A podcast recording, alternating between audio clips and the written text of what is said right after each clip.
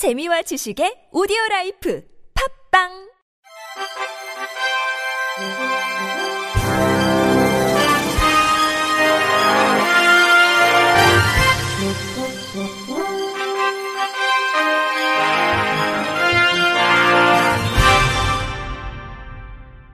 청취자 여러분 안녕하십니까? 2월 넷째 주 주간 KBIC 뉴스입니다. 교정시설에 수감된 시각장애 수용자가 외부와 소통하기 위한 개인적인 편지 대필을 거부하는 것은 차별이라는 국가인권위원회의 권고가 나왔습니다. 앞서 해당 구치소에 수용 중인 중증 시각장애인 B씨는 구치소 측이 보호장비를 과도하게 사용하고 외부 발송용 서신의 대필 요청을 거부해 인권이 침해됐다며 지난해 7월 인권위에 진정을 냈습니다. 인권위 조사 결과 B씨가 수용 거실에서 욕설을 하고 소란을 피우자 구치소 직원이 그를 사무실로 데려와 금속 보호대, 양 발목 보호 장치, 머리 보호 장치 등 이른바 보호 장비 3종 세트를 2시간 30분 가량 착용시켰습니다. A 구치소는 B씨가 위협적이고 공격적인 행동으로 직원들에게 위해를 가하려고 해 자타의 위협을 예방하고자 보호 장비를 사용했다고 답했습니다. B씨의 서신 대필 요구를 거부한 것에 대해서는 소송 서류나 소내 생활을 위해 필수적인 서류의 대필은 가능하지만 일반 서신 대필은 근무자의 업무에 속한다고 보기 어렵다며 B씨가 소유한 점자판을 이용해 충분히 작성할 수 있도록 대필을 거부했다고 소명했습니다. 인권위 침해 구제 제2위원회는 장애인에 대한 신체 자유 제한은 비장애 수용자의 경우보다 더욱 큰 영향을 미칠 수 있으므로 둘 이상의 보호 장비 동시 사용은 더욱 엄격하게 제한됐어야 한다면서 진정인의 신체 자유가 지나치게 제한됐다고 판단했습니다.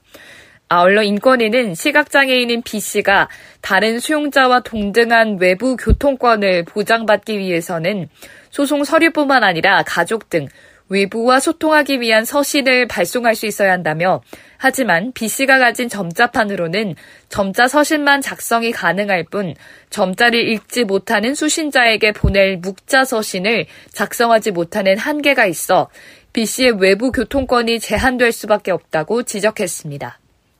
제21회 전국 장애인 동계체육대회가 지난 21일 오후 강원도 알펜시아 리조트 컨벤션 센터 평창홀에서 폐회식을 갖고 나흘 동안의 일정을 마무리했습니다.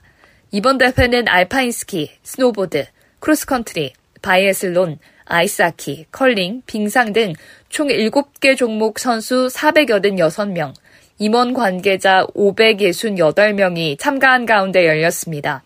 대회 결과 서울이 3만 441점을 획득해 경기를 제치고 종합 우승을 차지해 3연패를 달성했고 3위는 강원이 차지했습니다. 최우수 선수상은 이번 대회에서도 우승해 3연패를 달성한 서울 여자 청각장애 컬링팀에게 돌아갔습니다. 시린 선수상은 대한장애인체육회 꿈나무 선수 출신으로 이번 대회 전 경기 출전에 한 골, 두 개의 어시스트를 기록한 남자 아이스하키 김홍준이 차지했습니다. 장애인 단체들이 최근 서울시가 장애인 정책에서 24시간 돌봄 및 추가적인 지원이 필요하다고 여겨지는 중증의 장애를 가진 사람을 차별하고 있다고 규탄하며 국가인권위원회에 진정을 제기했습니다. 최근 서울시는 장애인 지원주택 모집 공고에서 와상 등으로 24시간 돌봄 필요자를 입주 제외 대상으로 공고한 데 이어 지난해 9월 장애인 거주시설 가정형 주거 환경 조성 계획을 발표하면서 시설을 기능 보강하고 중증 와상, 영유아 등 통합 돌봄이 불가피한 중증 와상 장애인의 생활실은 최대 4인실로 구성하는 기준을 제시하는 반면 장애인의 탈시설 및 지역사회 주거 환경을 조성하기 위한 제3차 서울시 장애인 거주시설 탈시설화 계획을 1년째 발표하지 않고 있다는 지적입니다. 장애와 인권 발바닥 행동 정민구 활동가는 지원 주택 제도는 장애가 있다는 이유로 나이가 들었다는 이유로 시설에 살아가는 것이 아니라 지역 사회에 필요한 지원을 받으며 살아갈 수 있도록 집과 서비스를 지원하는 정책이라며 24시간 지원이 필요한 사람이라면 지원 주택이 더 필요한 사람이 아니겠는가라고 꼬집었습니다. 이어 24시간 지원이 필요한 중증 장애인은 시설에서도 살아가야 하는 존재가 아니다. 적절한 지원과 서비스가 있다면 중증 장애인도 지역사회에서 본인의 삶을 풍요롭게 영위하며 살아갈 수 있다며 인권위는 서울시의 명백한 차별 행위가 시정될 수 있도록 제대로 된 권고를 해달라고 힘주어 말했습니다. 전국 장애인 부모연대 서울지부는 지난 21일 서울시청 앞에서 기자회견을 갖고 계속되는 장애인 가족의 참사를 끊어내기 위한 서울시 발달장애인 정책 요구안을 발표했습니다.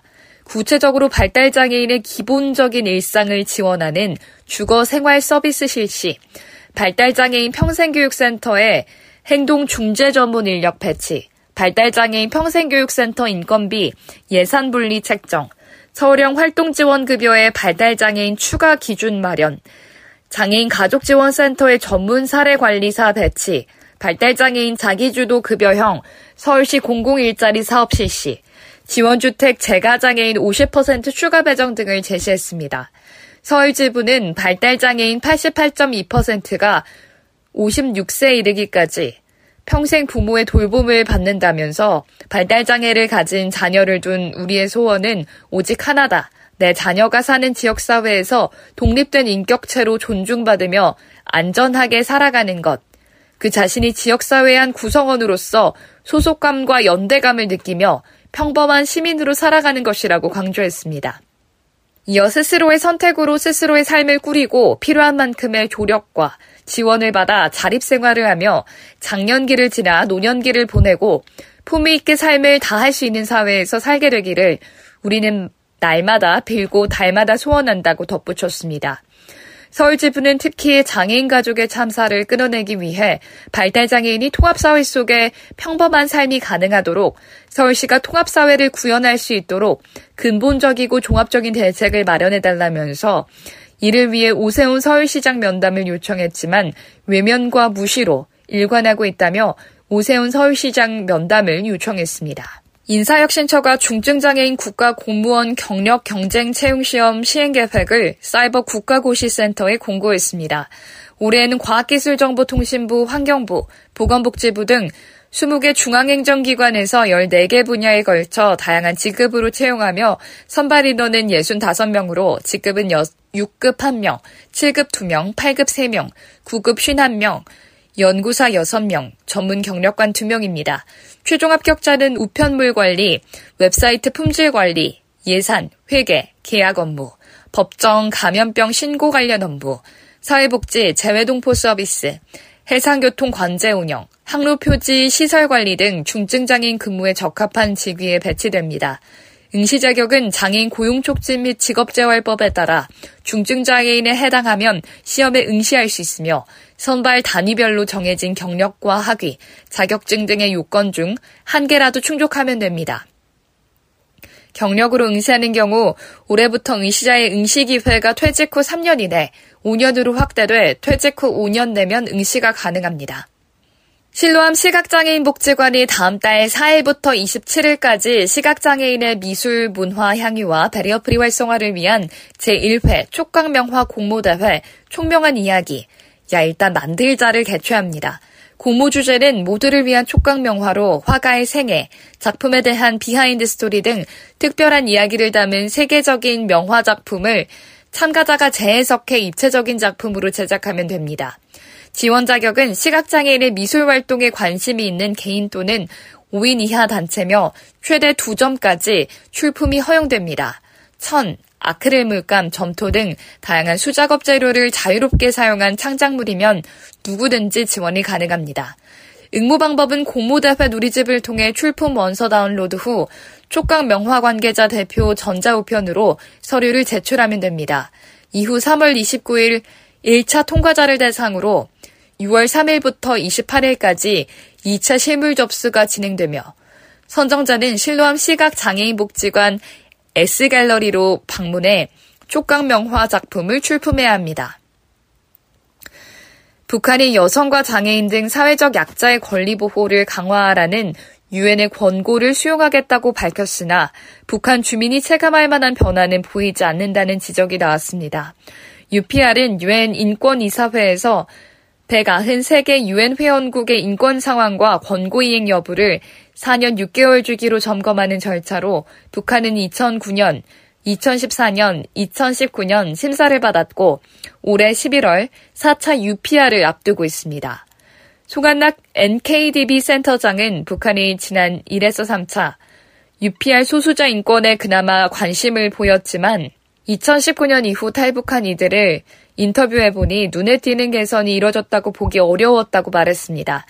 장애인 인권 증진 정책도 마찬가지였는데 북한은 제3차 UPR에서 장애인에 대한 인식 제고를 위해 웹사이트를 운영하는 등 다양한 캠페인을 진행하고 있다고 주장했지만 이 사이트는 북한 주민이 접근할 수 없는 대외용 사이트이기 때문에 아무리 적극적으로 캠페인을 펼쳤다고 하더라도 인식 제고 효과를 기대할 수 없다는 설명입니다. 송 센터장은 인터뷰한 탈북민 중에는 장애인을 본 적이 없다고 답한 북한 주민도 있다며 장애인 인권과 관련한 북한 주민들의 관련 인식은 낮은 수준이라고 짚었습니다. 이상으로 2월 넷째 주 주간 KBIC 뉴스를 마칩니다. 지금까지 제작의 이창훈, 진행의 유정진이었습니다. 고맙습니다. KBIC.